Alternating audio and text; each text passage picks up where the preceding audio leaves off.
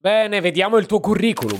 Mm, pa, pa, pa. Sembra interessante. Percorso di studi è ineccepibile. Hai fatto pure un bel po' di esperienze di lavoro. Poi il profilo mi sembra in linea con la ricerca. Qui invece vedo le abilità. Buone capacità relazionali. Ottimo inglese. Excel lo sai usare. Caspita, mi pare tutto in regola. No, aspetta. No, non voglio crederci. Mi sanguinano gli occhi. Anche tu hai scritto problem solving. Se potevi cambiarmi carattere,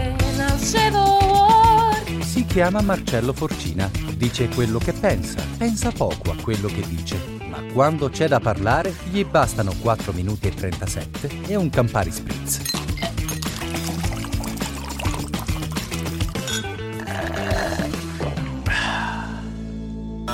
Se avete reagito alla mia affermazione dicendo Oh, ma non ti sta mai bene niente? Ne avete pieno diritto. Questa mia antipatia per la locuzione problem solving, come per molte altre locuzioni, soprattutto in inglese, è estremamente abusate. È purtroppo un problema mio, che quando sono troppo abusate mi sembra che perdano di significato. Ma voi liberissimi di usarle, eh? D'altra parte, immagino che vogliate raccontare sui vostri curricula che sapete uscire vincitori da situazioni complesse. Non è neppure un talento da poco quando si cerca un lavoro. E quindi, beh, ci sta che vogliate dire dirlo. Certo bisognerebbe prima verificare che sia vero, visto che lo scrivono tutti. Perché siete in grado di farlo, vero? Altrimenti non lo scrivereste. Voglio dire, sul curriculum scriviamo tutti la verità.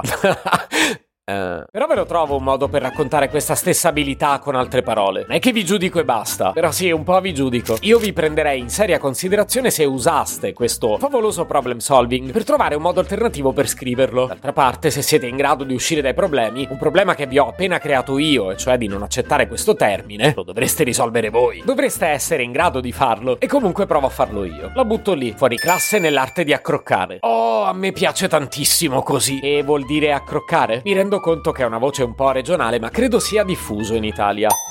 Accroccare, termine usato in Italia centro-meridionale. Tra i vari significati, in senso figurato, mettere insieme i pezzi di qualcosa in modo disordinato, alla meno peggio. Accidenti, che accezione negativa. Io però non lo uso così. Certo questa era la Treccani, di sicuro più autorevole di me rispetto al significato delle parole. Però secondo me il talento nell'accroccare qualcosa, pure se è stata messa su in modo non proprio ortodosso, sta nel trovare un sistema per farla funzionare comunque. Ed è il motivo per cui secondo me è molto meglio del problem solving intanto perché parla molto italiano. E benché io non abbia problemi a usare termini inglesi, l'autenticità di questa parola quasi mi commuove. Quindi mettiamola così: se dopo aver accroccato la cosa funziona, è geniale! È creatività pura, è pensiero laterale, è trovare una soluzione alternativa con poche risorse, con quello che c'è. Come quando accrocchi una cena con quello che c'è in frigo. Ecco, questo è un esempio lampante. Se dopo il pasto sei sazio e pure soddisfatto, hai appena dimostrato che averlo accroccato è la tua arte. Congratulazioni! E mi raccomando, scrivilo sul curriculum. Io quantomeno ti terrei in considerazione. Tutto bello, eh? E se lo racconto così sembro quasi credibile. Però devo confessarvi che ho un dubbio. Definita e approvata l'arte di accroccare con gli opportuni correttivi che ho inserito prima. Quando io la metto in atto, l'espediente che ho usato, come lo chiamate voi? Guardate che la domanda è cruciale. Lo chiamate accrocco oppure lo chiamate accrocchio? Non ridete? Sono due cose estremamente diverse.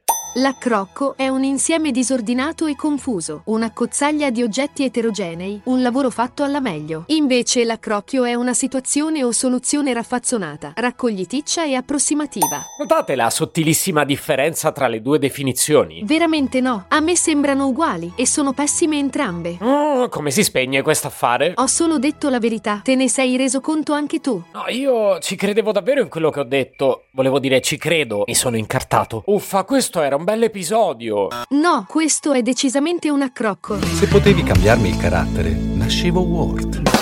Un podcast inutile, effervescente e tossico, come una pasticca di mentos in una bacinella di Coca Zero. Questa serie è disponibile su tutte le principali piattaforme di podcast: Spotify, Apple Podcast, Google Podcast, Spreaker, Amazon Music e a breve anche sul citofono di casa tua. Stelline, recensioni e follow sono molto graditi.